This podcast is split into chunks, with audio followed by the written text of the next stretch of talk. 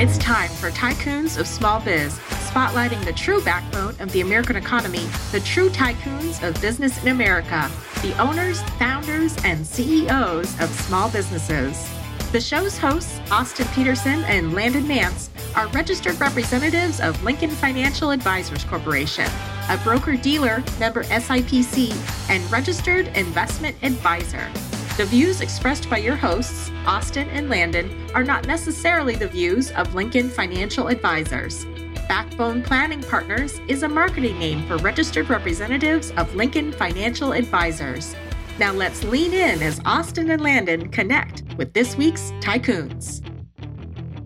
Good afternoon, Tycoons, and welcome to today's episode of Tycoons of Small Biz. I'm your host here, as always, Austin Peterson coming to you live from my home office here in lovely Gilbert, Arizona, where it is a balmy 66 degrees. We're excited this week, as always, for our guest, Alex Malebranche, founder of PlaneAhead. But before we jump in and talk to Alex, just if this is the first time you're listening to our podcast and you're wondering what it is we do here at Tycoons of Small Biz, we're a podcast that's put together by small business for small business. So my partner and I, Landon Nance, are small business owners. We're actually multi-generational small business owners. Our parents and grandparents were entrepreneurs, and so it kind of runs through our veins. And we put together this podcast uh, May of 2020 as a way to prop up the small business owner throughout our country. We believe that they truly are the backbone of the American economy and so we invite them, uh, we invite a new guest every single week to come on our podcast and talk about themselves and their business and what it is that they're doing to help prop up uh, our American economy. So without further ado, Alex Malebranche, founder of PlaneAhead, is on the show today. Alex, welcome to the show. Man, awesome. So glad to be here. I appreciate the invite. Yeah, we're excited to have you. So, Alex, you're in uh, Houston, Texas. Is that correct? I am in Houston, Texas, where it's a little bit less balmy, 55 ish or so. Okay. Well, I think you deserve the cooler temperatures because the humidity you deal with in the summer is stifling compared to what we deal with. No, that's absolutely true. You know, I'm actually new to Houston. I just got here like six or seven months ago. And when I landed in July, we had, me and my family had moved from Denver and we about got slapped in the face with all the humidity. I almost died within the first six weeks because it was so hot here. So yes, I am cool with the uh, 55 and light breeze that we're experiencing now because the summer is brutal. yeah, it, it's funny you say that because our guest on the program last week uh, was a relig- religious refugee that arrived in Phoenix in July of 1994 from Russia. And he came off of that airplane and walked out and thought, people actually live here? You got to be kidding me. this is what hell feels like. Oh my God. yeah. He, he actually had to second guess his religious refugee status, I think, and think, well, maybe it wasn't so bad in Russia and I'll, I'll head back. But yeah, he's, he's thriving now. So Alex, tell us about you personally before we get into the business side. You know, you mentioned that you and your family moved from Denver to Houston, but tell us about your family. Tell us about where you grew up. What did you study in school if you went? Whatever you'd like us to know about uh, about you personally. Candidly, I don't think I'm super interesting, so I'll try and keep it within a 30 second window or so. um, so I actually grew up in Chicago. Um, I grew up in Chicago in the Midwest, and before I went to school, um, I joined the Army. So I was in the Army for about six years as an intelligence analyst. Came back from serving in the Army and then went to school for accounting. Uh, very quickly realized accounting was not for me and uh, then moved into tech. So I actually worked at Amazon and Amazon Web Services uh, globally for about five years. Um, lived in Australia during that time, uh, worked with customers in London, Singapore, Sri Lanka, um, other places. So I got to travel and see the world, which is really kind of the foundation for where my passion and travel lies. And then after uh, working at Amazon and Amazon Web Services, went to join a startup called Plume, which is no longer a startup. It's worth a, a few billion dollars now. And and then uh, I started PlaneAhead while I was on paternity leave with my second daughter. So I've got two daughters. Um, I'm a girl dad, love being a girl dad, and then I, have got a wonderfully amazing wife um, that supports me. So that's about me in a nutshell. Wow, that's awesome. So one thing that you don't know about me is that uh, I actually took some went went through some testing to potentially become an intelligence officer in the National Guard about 25 okay. years ago. And uh, I always thought that it would be really cool to be in the CIA or you know do something like that. I speak fluent French, and so you know with the the French that I speak and the testing scores that I got, they were offering a considerable signing bonus back then. But I was a newlywed. I mean, I'd been married about I think maybe six weeks when I when I got the results back, and they started talking to me about this, and I'm thinking, man, eight weeks of basic training, five months of intelligence school I'm not yeah. sure that seven months out of my first year of marriage away from my wife is the way that this should start. So I passed. Incredible foresight out of you, Austin, because uh, I don't necessarily recommend the armed forces for those who don't feel the need uh, to join. So great work out of you. You seem to have still been successful without the uh, the myriad of issues that come along with being in the in the armed forces. Yeah, no, I think I think obviously there are some some really good things that can come out of the armed forces as well, and I'm I'm grateful for the service of of any veteran that I know, including yourself. I've got a younger brother that's a veteran, but it probably was not my path. I, I envisioned myself getting in a lot of trouble because I don't want to take orders from other people or, you know, yeah. going through basic training, yelled at and me pushing back probably would not have been good. Yep, no, that was me. But don't worry, after the first couple hundred push ups, you learn very quickly not to say a word. I've got a few stories oh, about man. that, but I think that would take up the majority of the podcast. So we'll save that for if you do a uh, a veterans podcast.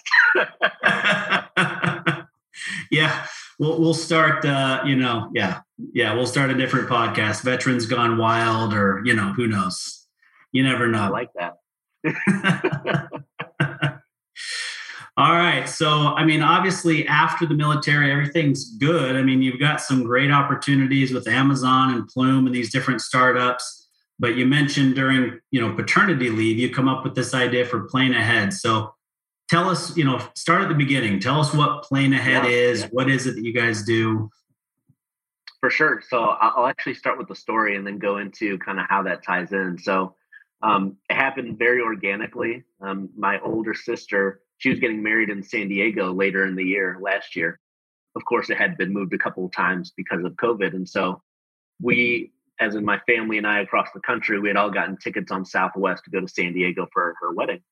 And because of how we grew up a little bit more frugal, um, even though I've had some financial success, I still have some of those idiosyncrasies where I'll just go back and kind of penny attention in a few different ways. And so I went back on on Southwest to see if they had a, a, a sale of some kind so I can get some credit back. And they did. And because I had you know, my wife's ticket, my kids' tickets, all together, I got about $600, $650 back in credit. Decided, okay, I was going to take that credit immediately, book a trip to Hilton Head so I can take my girls to see the beach for the first time.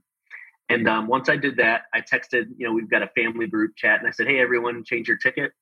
Uh, and then all together, when everyone changed their ticket, we had about, you know, within the family, about $2,000, $2,500 in savings altogether. It's like, man, that was like, I sent a text and we all saved like two grand together. Like, that's too easy. Like there's got to be an automated service that does that. So now I, I start scouring the internet. Of course, I'm up late at night because I've got now a second daughter. And uh, the, the difference in ages is three and one. So at the time, we had a two year old who was learning how to stay in bed and then a however month old trying to get her you know bearings underneath her. And so I, am staying up a whole lot and now i'm on paternity leave so i have nothing better to do than sit there and listen to them cry and everything else. And so i'm scouring the internet trying to find out why people don't do this because it just seems too easy. And uh, after doing some research and finding no one really does it i just I, I built it. So within about two weeks um, I built a, a, landing page for PlaneAhead and then a Stripe account so I could start taking customers. And within uh, seven days, we had our first 30 customers. And so, what PlaneAhead does is they track the itinerary of, of customers after they bought their ticket. And then, anytime the, the, the price of their ticket goes down until they fly, we'll actually automatically exchange the ticket for the lesser price and then they'll get the credit back. So, if you want to go on vacation with your wife and um, you know from Phoenix to Miami on American, uh, $400 today and two weeks from now it's $300 we automatically exchange that ticket for the $300 ticket you get the $100 back in credit so you can use it so no, we don't change the flight you're on. We don't change the seat you're on. We don't do any of that. It's literally just the price is exchanged and you'll get that credit so you can keep traveling. Hmm. So, do you have a coding background, or what do you mean that you built it? um, I don't have a coding background, but I, you know, I worked. So I was at AWS. I was a technical delivery manager, technical program manager, where a lot of times I'm in the room with engineers as they're trying to understand what applications need to be migrated from the cloud or into the cloud and how they're going to optimize it and all sorts of stuff, right? So I have kind of a conceptual framework of how this stuff works. And know, I, I have some of the, I know a little bit of the questions I should ask. And so with some resources around me that I've had in my past and, and some YouTube and Googling the right things, like I'm able to piece together um, uh, what is good enough for an MVP to get started, right? And then from there, you know, as we got more customers, I'm able to put some of the money that I'm getting from customers into actually some resources that help me kind of piece everything together. So still a, a very very small startup right? Like uh, there's there's still mm-hmm. some glitches that we deal with and we're we're always trying to make it work but um you know hopefully a lot more success to come as as we continue to grow. Yeah no I, I i have no doubt about it. So you know we for our listeners they they kind of already know this but we had our pre-qualification call with you and and we told you that we don't typically have you know startups on on the show. Where most of the guests that come on have been in business for a few years have revenues around 5 million or higher. Um, you're obviously not in that boat, but one of the things that struck me in our conversation with you, and, and really is the reason that we brought you on, is that the early success, not necessarily even the adoption of your product, but the early success that you've had in terms of fundraising and, and different relationships that you've built with people that I have relationships with and and you know that are yeah. fairly well known in this kind of space uh, is is kind of what you know brought us to bring you on the show. So talk to us a little bit about that. How how did what did you do to kind of go out there and build momentum and raise money and get you know recognized for certain things? So honestly, in the year that I've been doing this, that's probably the nicest thing someone has said to me. So I appreciate it. Um, the reason I say that is because you know I, I like to I like to think that I'm fairly humble and that I, I know very little about business. Like I, I know enough to be dangerous. But what I really value and what I try and be really good at is building relationships and understanding where I can be a sponge and learn, right? I try my best to learn from everybody I'm around. And so some of the relationships that I built have been actually I would say the majority of the relationships that I built have been because I was reaching out on LinkedIn or um, I was running into somebody that knew somebody, and thankfully, like the I would guess the sincerity of of how I come across and and what I'm trying to do, people feel compelled to help me in that in that way and kind of extend their network.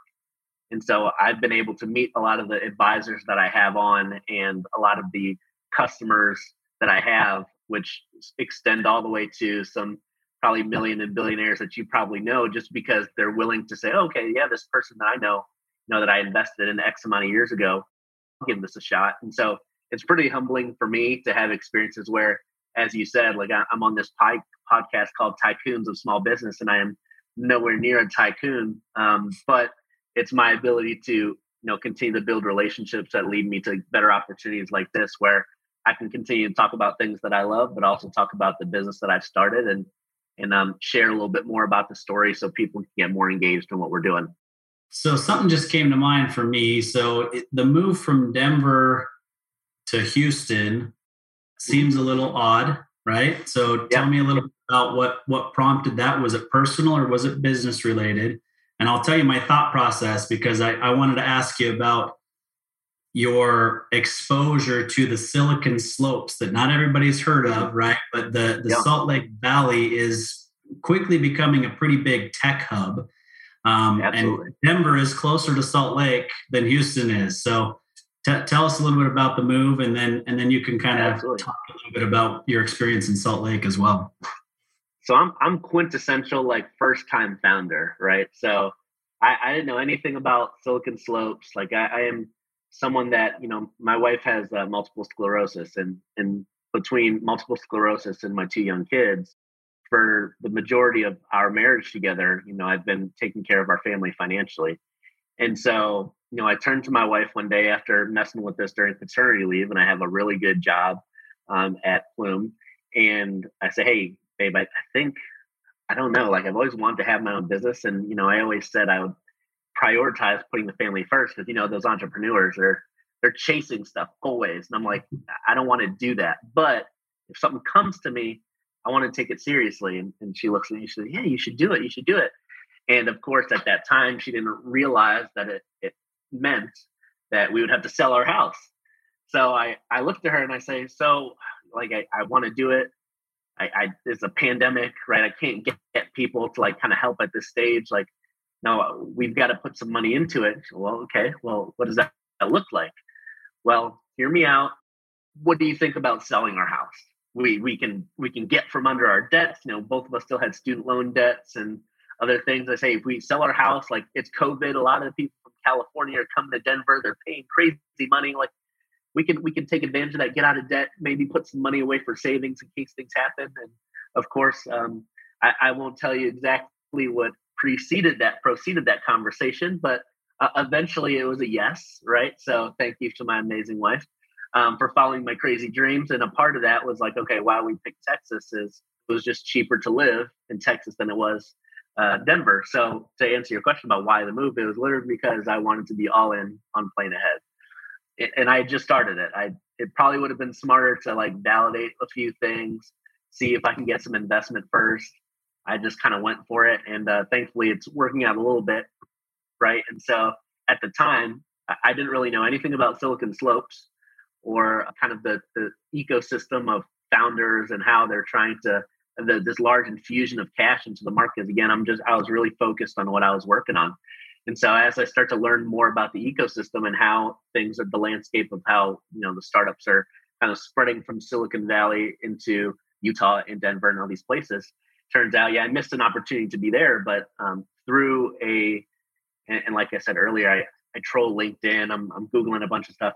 I, I don't for months. I just don't sleep, and I'm just I'm learning, right? I, I just like to learn, and I come across um, some people out of Salt Lake City that are doing a nonprofit, and so I do the I sign up as a part of this nonprofit. I do a podcast, and and the podcast host says, "Hey, I know someone that does this nonprofit for venture capital." I'm like, "Great, um, could you give me an introduction?" And through that introduction, actually, I met.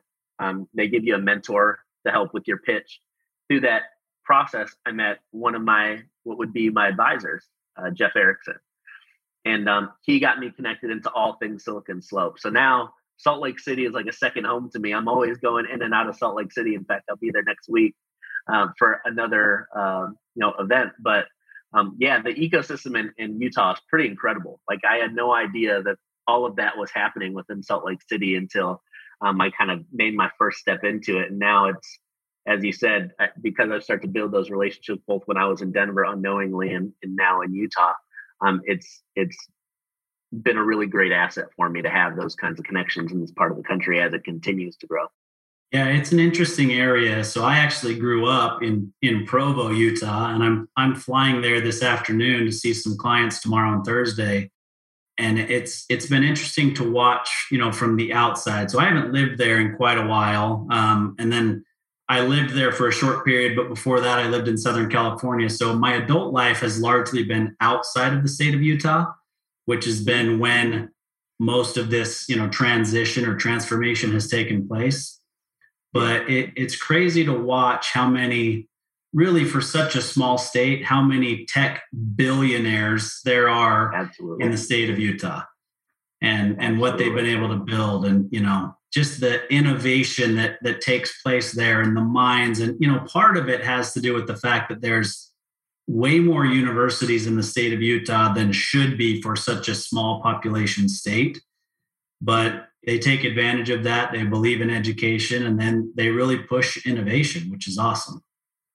What i think is really unique about utah and students and in those universities to make sure that the success that they're feeling being the billion dollar you know owner or billion dollar owners or founders they're reinvesting back into utah and the university of utah and some of the entrepreneurship entrepreneurship programs so that they're now multiplying they're force multiplying the amount of startups coming out of there because they're reinvesting back into that ecosystem, which I, I find is really great because you know coming from Chicago where there are more celebrities or musicians or, or or TV personalities that have been in Chicago and they reinvest in Chicago, but it's such a big landscape.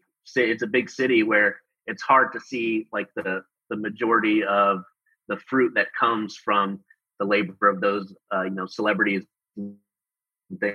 things going back into that system. But with Utah being kind of a tighter knit community, you're seeing those returns a lot quicker.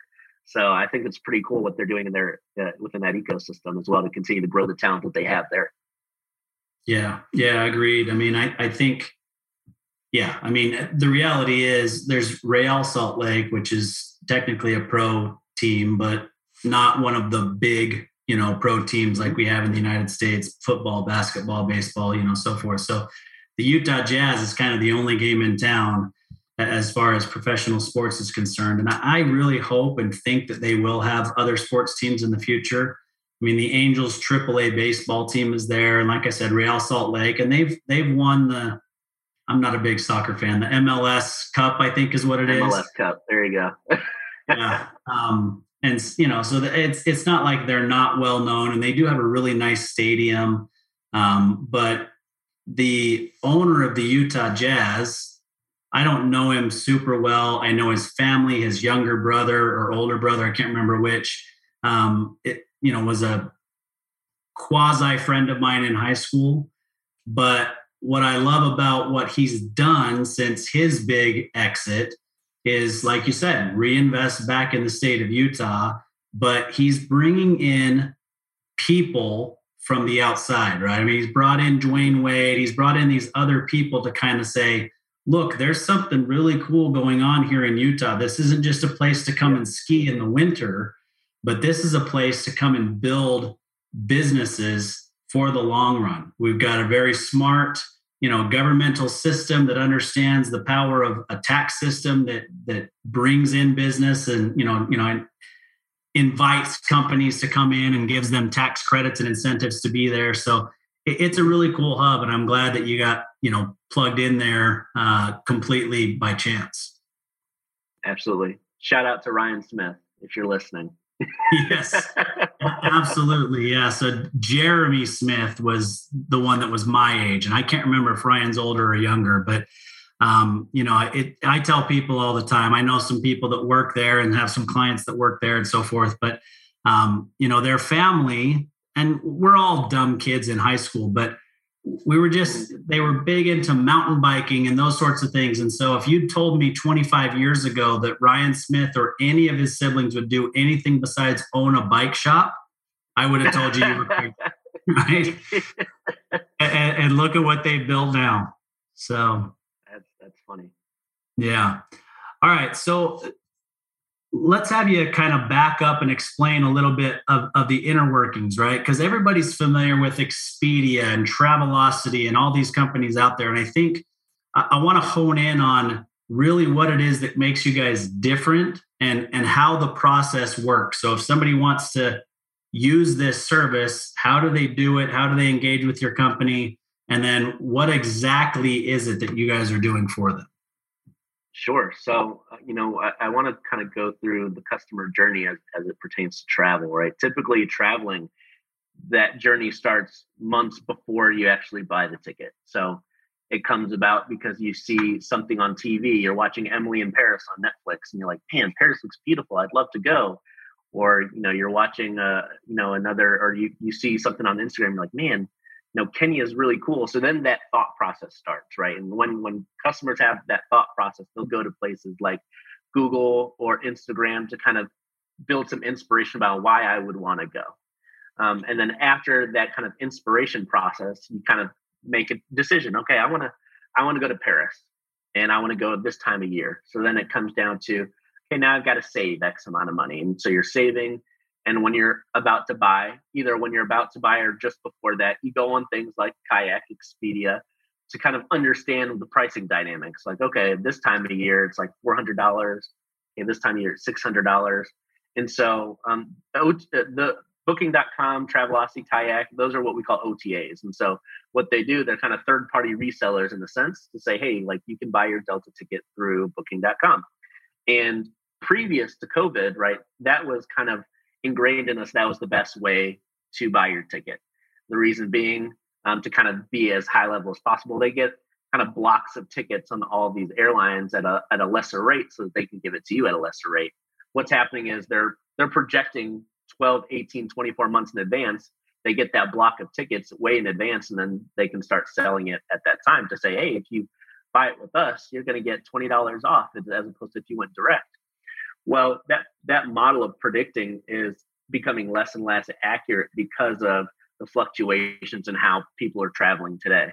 So if six months before COVID you bought a ticket to Amsterdam and you're like, man, this price doesn't get any better, and then six months later they're selling tickets for you know twenty dollars just to get you on the flight, right? Now everything that that has kind of happened in the past is is having to kind of be rethought.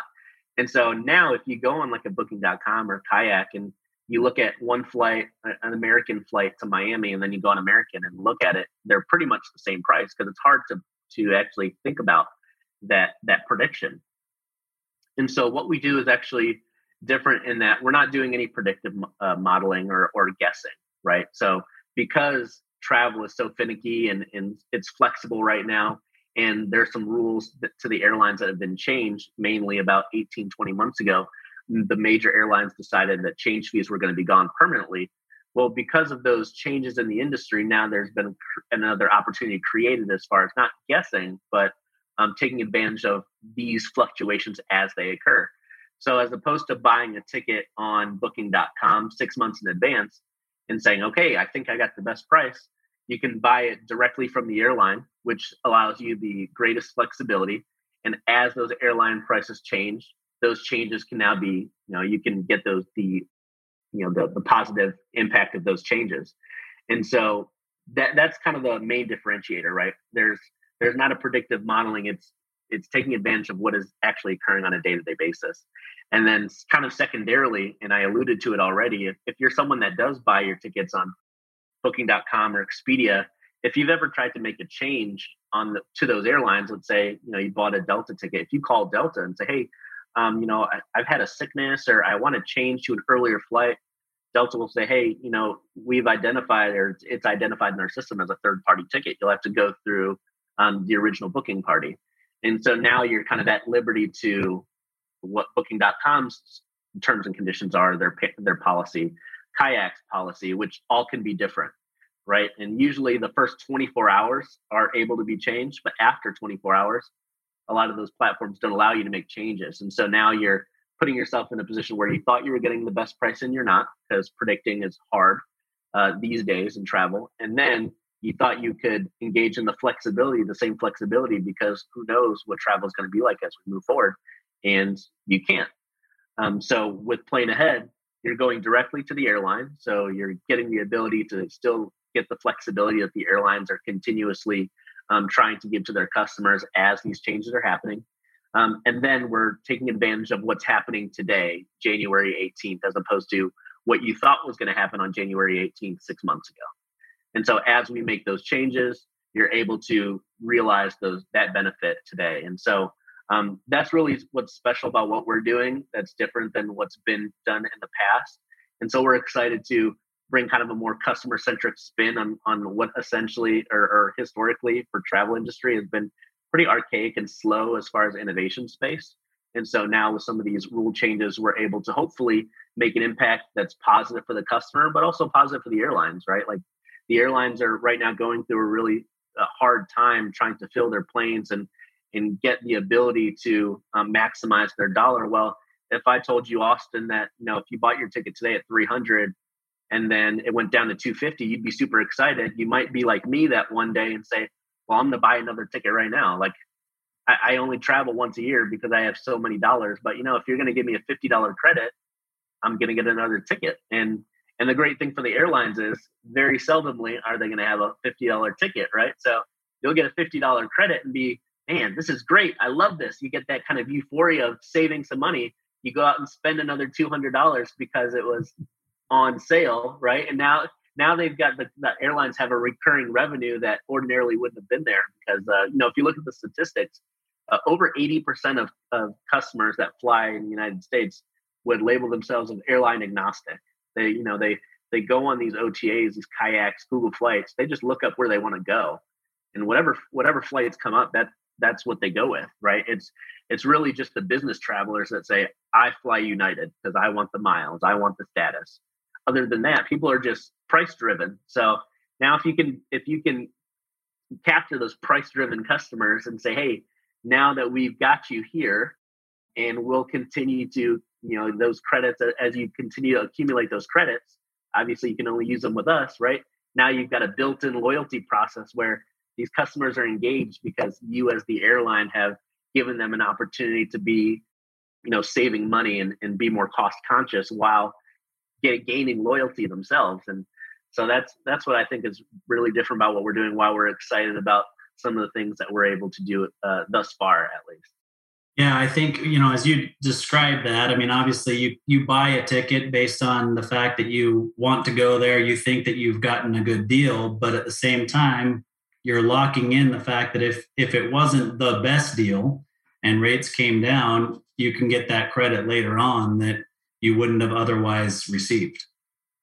Yeah, and and for what we're doing, like you know, a lot of people when I'm pitching or they're learning about Plan for the first time, they kind of have their set amount, their set number of questions or or the set kinds of questions that they ask. And one of those questions is like, what what desire are you tapping into for potential customers?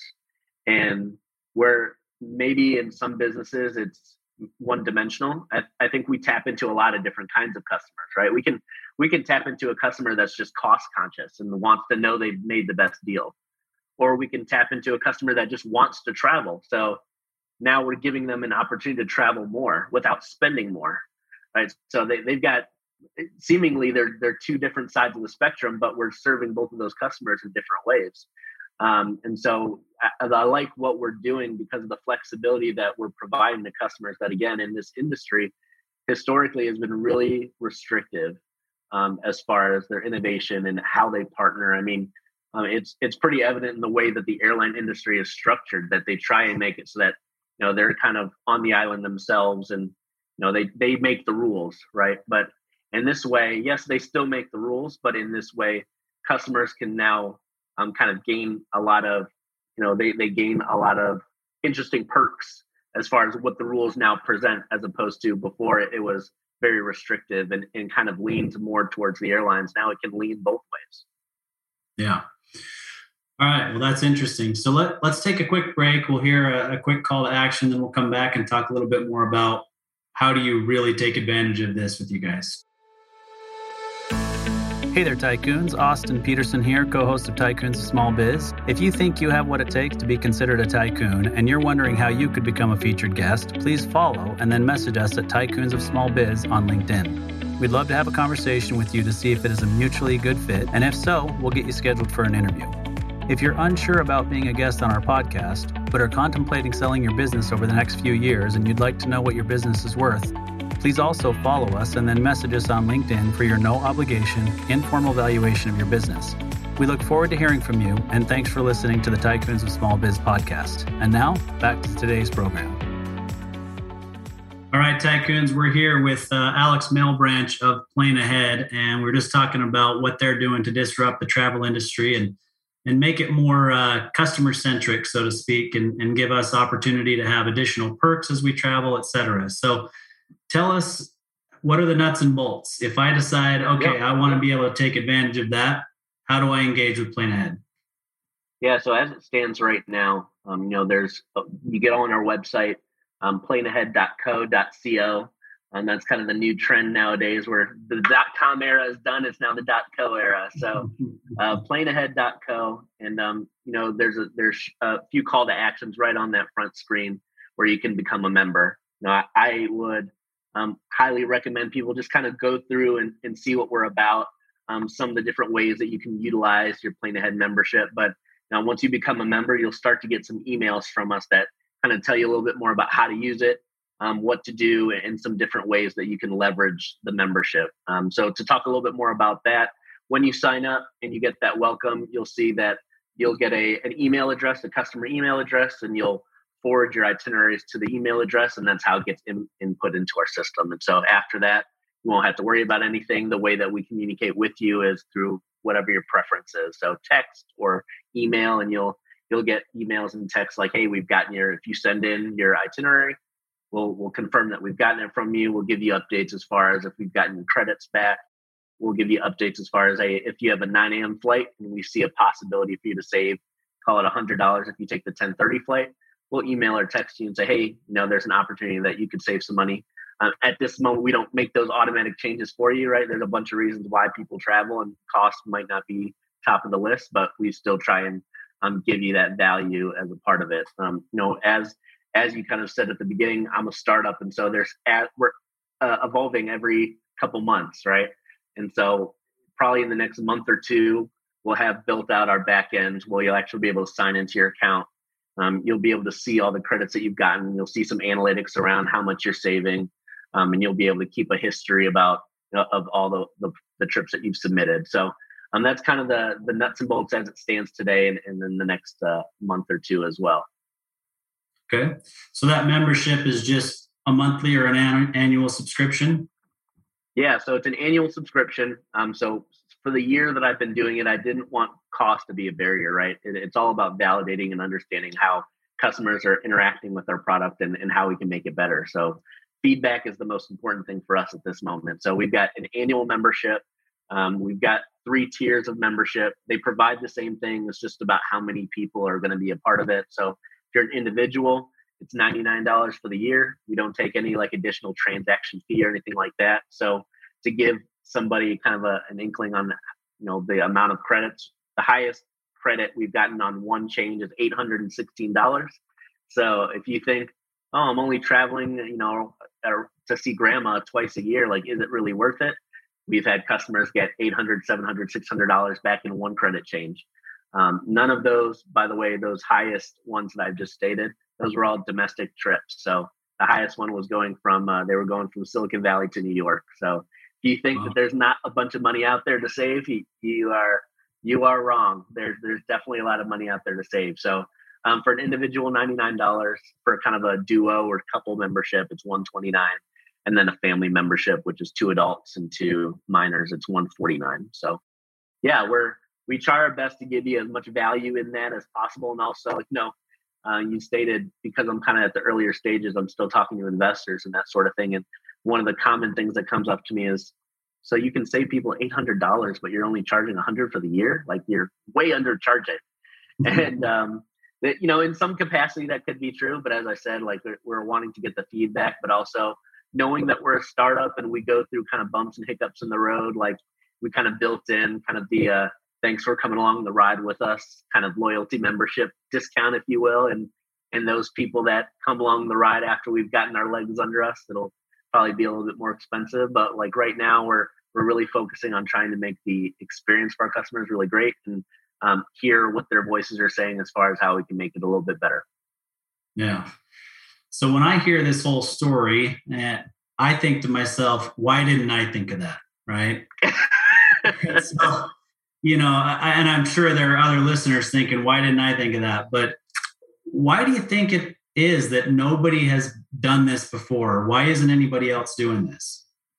So, so there are two things. Um, one, this this mechanism is being done from an enterprise and corporate structure, and the way the corporate entities like Concur, Carlson Wagonlit, um, Amex Global Travel, um, they use the global distribution system GDS in order to directly connect with the records across all airlines. And to make it super simple, if you go on United or Southwest, all of those records, all those flights are being pulled from a central repository called the GDS, where all of those things come from. And so if you're a corporate uh, conglomerate, you've had access into that GDS. And when you call your travel desk, if you know, when I worked for Amazon, you call the travel desk, they can get you that credit back and use it for you the next time because they're using kind of an enterprise mechanism.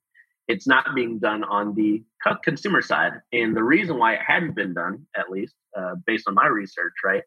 Um, 20 months ago, before the airlines changed their policy, it wasn't feasible for a consumer, either person or product, or excuse me, a person or company to say, hey, we're going to make these changes for you because those changes also came along with a 200 300 or 400 dollar change fee So you'd say, yeah, I, saved 50 bucks, but now I've got to pay $400 for the change fee. That that doesn't make any sense, right? And so all of the customer, all of the companies before 20 months ago have built their innovation, whether they be Hopper or Scott's Cheap Flights is another one, but all of these different travel companies, younger ones that have tried to innovate, they've innovated around these set of rules that no longer exist. And so though those companies are still going to do really well with what they're doing, now that there's kind of a new set of rules that allows for smaller companies like myself to now start to innovate in space. And so 20 months ago, it wouldn't have made sense for anyone to do it because it wasn't lucrative in, in any way, shape, or form.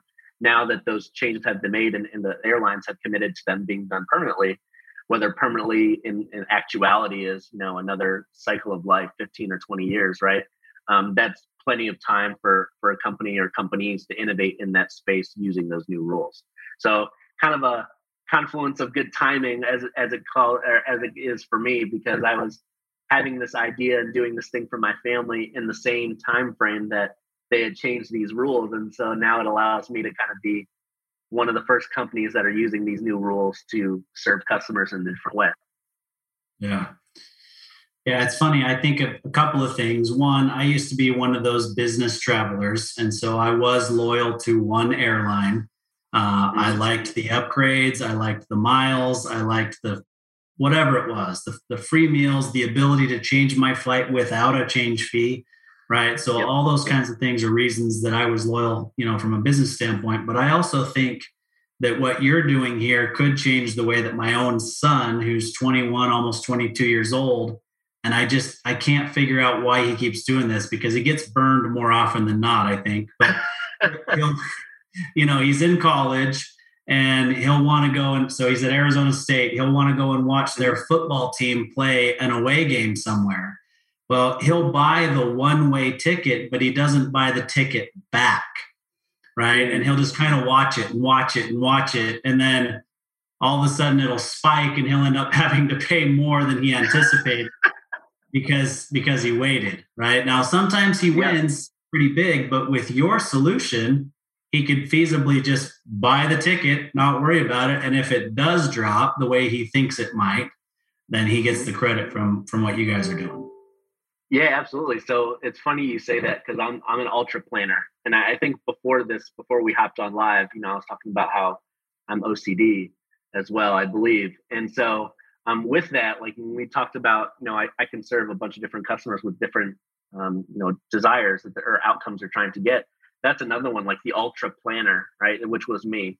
I plan all of my yearly trips like all of my 2022 travel trips are already planned and in my calendar. And so when i book it that far in advance it's like yeah sometimes i get great deals sometimes it's like um, you know i don't get the best deals. But there are people that think like me that are like well i'm just going to watch it and just see what happens. But when you watch it like you said more times than not we get burned because people think the further out you buy the better but it, you know I, there was a study i think it was statistica that said like on average the cheapest plane ticket for domestic is three and a half weeks out for international six weeks out so you're thinking oh man i'm gonna get the six months previous like that's gonna be the best price and you're like no that's not how that works so yeah. yes it's like another consumer that that we can really help in like their process of wanting to travel is that super planner that's okay i, I want to go on all these trips but now i want to spend time to watch or people will set alerts on google flights say hey alert me when it gets here. Um, they've got like hopper build in that functionality as well as scott's cheap flights alert me when it when this right? Um, and in, in this case you don't have to do it. You can actually lock in the ticket like hey we're gonna go. Here are the dates. This is what's happening. And then as as it goes down, you can capture that the incentives and as well. Yeah, absolutely. What's the feedback been from the airlines? I mean, you're pretty small, so the airlines may not even really realize that you're disrupting this at all at this point. But what do you think they think about it? I guess is a, is a better way to put it. Yeah, so I've actually talked to a couple of the airlines. Uh, I've gotten uh, a, I've gotten one get off my lawn from one of the airlines, his lawyer but I've also gotten some like, this is really cool. We might want to proof of concept. And so it's interesting, right? Because it's brand new. ultimately like the first uh, instinctive gut reaction for an airline is probably no stay away from our space like this is you're you're you're treading on on territory you shouldn't be and which makes sense right because again before 20 months ago that's a, a, lot of people that are trying to innovate or trying to work around the rules that they had set yeah. um, but now like once I, once i've had the opportunity to talk to some of the airlines it's like okay this could be an interesting way for our loyalty customers to find like something extra. Now, for example, I was United 1K when I was flying around with Amazon, and um, with United 1K, you get a free Clear membership. So great, I can just scan my eyes and go. And so this to one of the airlines, we've actually spoken to one of them. Um, one of them was like, you know, for our uh, uh, 1K, you know, it's not United, but for our 1K equivalent, yeah, we can do like a, a price protection powered by PlaneAhead. And like this might be something interesting. And so maybe you get to a point where let's talk about if change fees come back. Well if we've got partnerships with the airlines and they say hey our 1k or our top members have this price protection now it goes back to what you were stating about being a business traveler. You have this functionality that nobody else gets. And mm-hmm. all it does is make you go back and buy more tickets. And so um, I think it's right now it's a mixed bag, right? Because it's new and it's like, what are you guys doing? Like, get off our territory. But ultimately, like I, I built it in a way in which it should be complementary to the airlines. And so having customers go directly to the airlines as opposed to through OTAs, having customers continue to build loyalty as they gain more credits and buy more flights, all of those things are um, are are supposed to drive more consumers and revenue to the airlines. And so when when we start to prove it out a little bit more and get a little bigger and say, hey, like these are the statistics of actually that happening, um, I, I, don't foresee any issue with the airlines. You know, as they kind of see because they're they're driven by like a lot of enterprises driven by the bottom line. And and so when you say, hey, like when it was a couple years ago and 80% of customers identified themselves as airline agnostic and now it's 65 and that 15% is you know Delta people in Atlanta or you know United people in in Houston, you know, that that says a different story. And now now there's an opportunity for us to to really partner with some of these airlines and make a difference.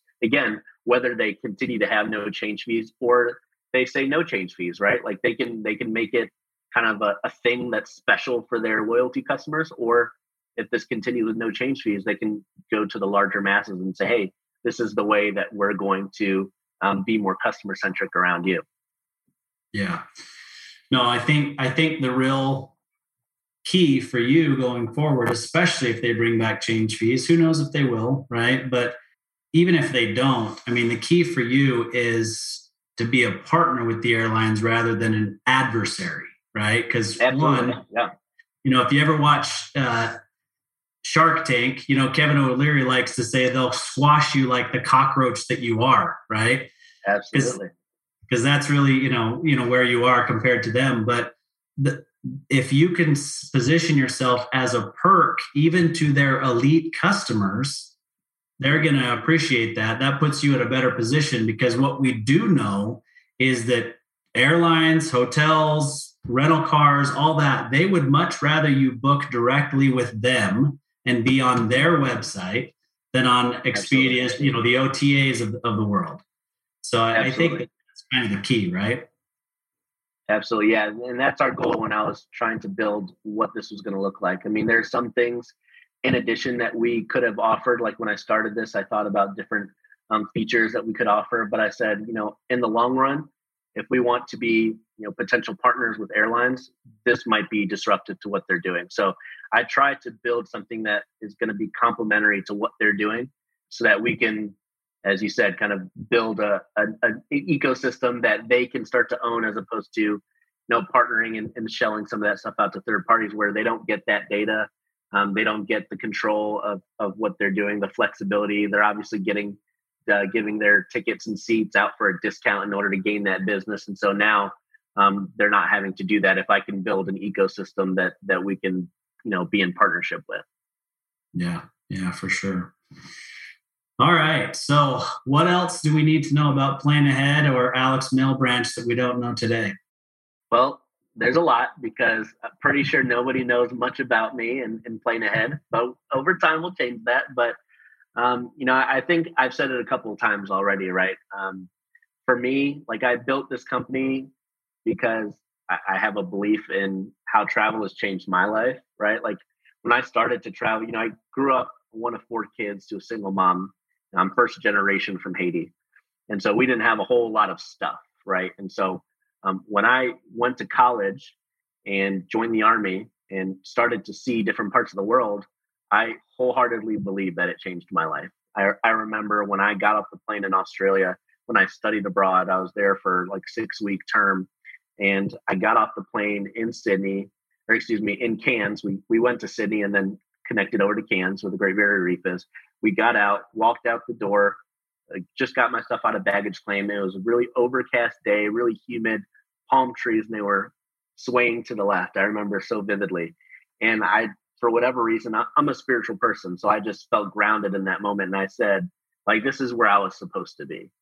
Like, I was supposed to be in this place right now, getting ready to embark on this journey. And it turns out, um, if you know anything about me or my wife, um, we used, like I said, we used to live in Australia, and that's our dream. Like, one day we're going to live in Australia with our kids because we've enjoyed that time so much.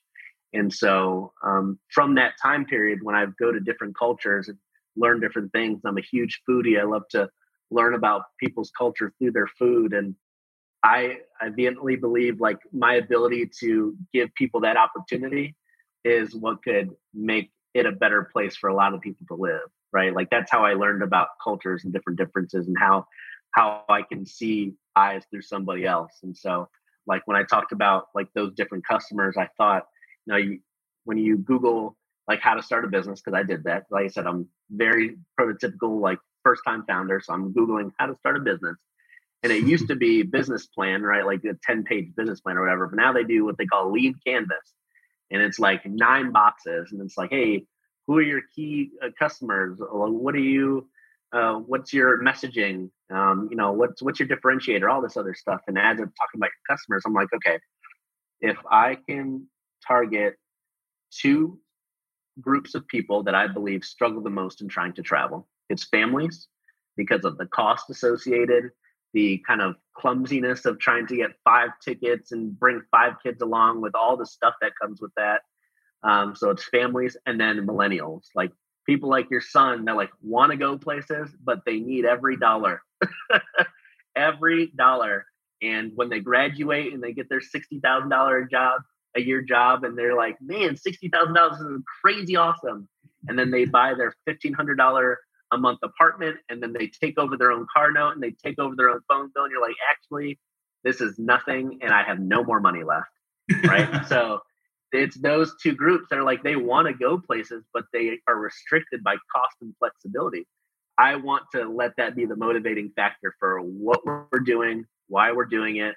I want to continue to keep that front of mind. So if there's somebody out there that over hopefully we're in business for two, three, four plus years, at any point, if you don't feel like those things are top of mind, please find me on eh, LinkedIn or whatever, message me and tell me to get my act together because um, those are the things for me. Um, I have had positions, luckily and thankfully, because of my experience, that pay well and give me financial opportunity.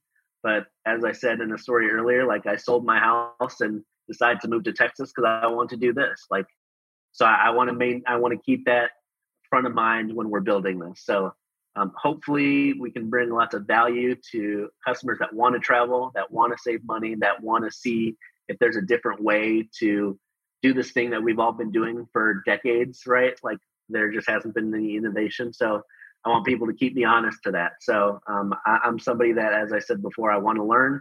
Um, I want to be humble about it. So even like if we get to a, a, place, God willing, I'm like Ryan Smith. I own the Houston Texans, and like for whatever reason you feel like PlaneAhead is not staying true to that, please find me.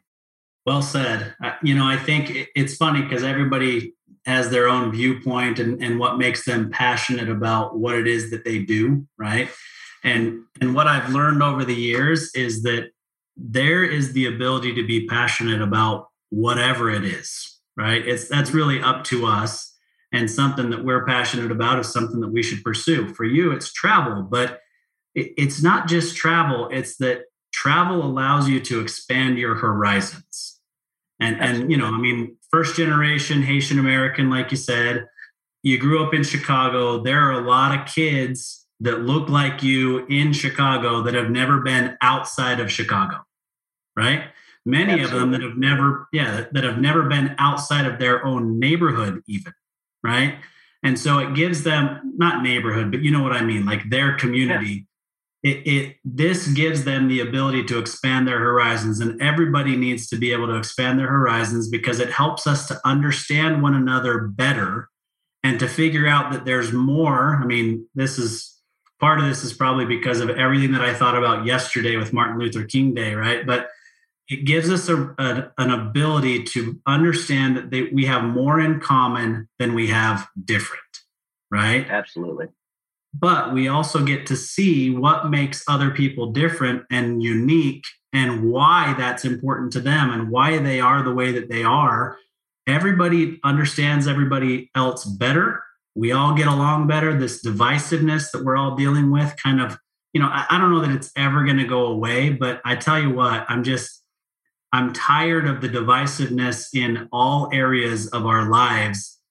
Let's just realize that we can disagree and do it respectfully and have different viewpoints on things, but we're all part of one human race and let's let's mm-hmm. expand our horizons together. Absolutely. Yeah. You know, one thing comes to mind immediately. Like I, I remember when I was in high school, like I had this friend, she was from uh, an Asian country and when I would go over to her house, like the way that her family communicated with each other, very odd to me, right? Like the, the way that the structure of their home was and why her mom did certain things and why her dad did certain things. And like you, in my mind, I kind of generalized that, okay, that's Asian culture. Mm, you know, that's, that's fine. Like, I don't think negatively of, of that or positively of that.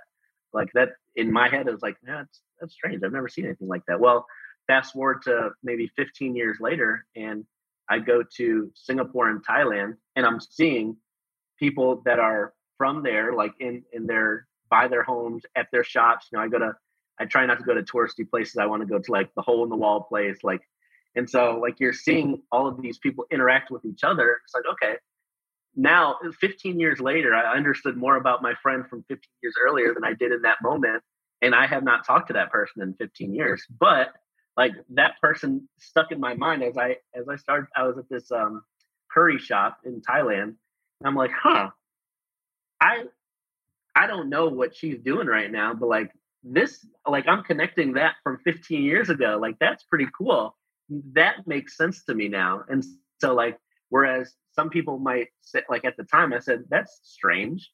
And again, some people take that negatively or positively. It wasn't meant in any disrespect, but that strangeness was now met with the reality of how this entire country communicates and and works with each other and now i'm like oh okay like they the structure of their household is rooted in the way that their parents grew up whether it was in thailand or in that part of the world and and that like made so much sense to me oh that now i think of it as oh that's cool like yeah. the, the way that they do that that's much cooler than like you know Haitian immigrant household, it's very much like this is what you're going to do, right?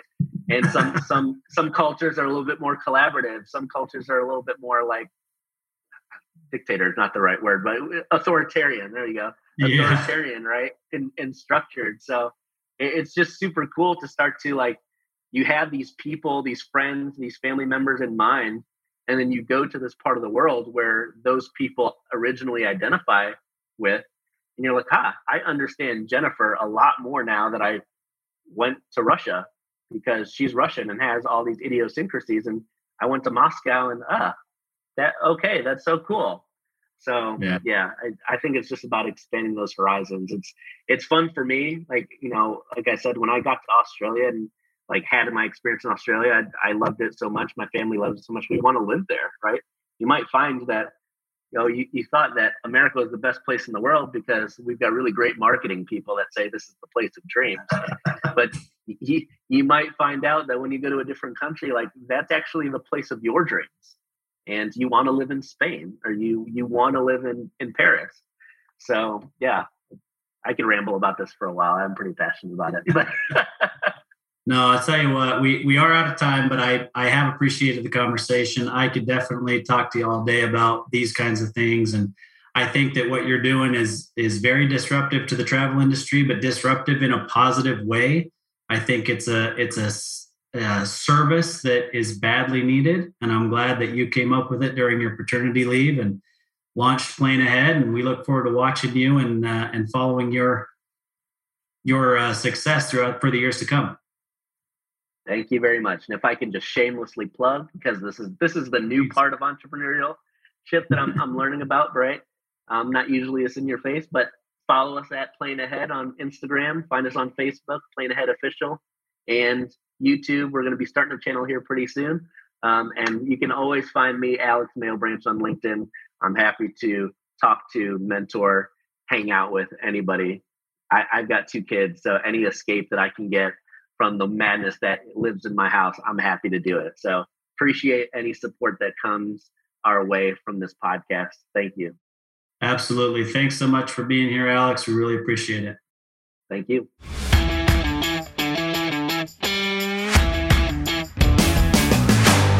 You've been listening to Tycoons of Small Biz, proudly hosted by Austin Peterson and Landon Nance. Austin and Landon are comprehensive financial planning professionals specializing in financial, estate, and succession planning for small business owners. Austin and Landon have offices in Scottsdale, Arizona, and Las Vegas, Nevada, and represent clients in 14 states throughout the country.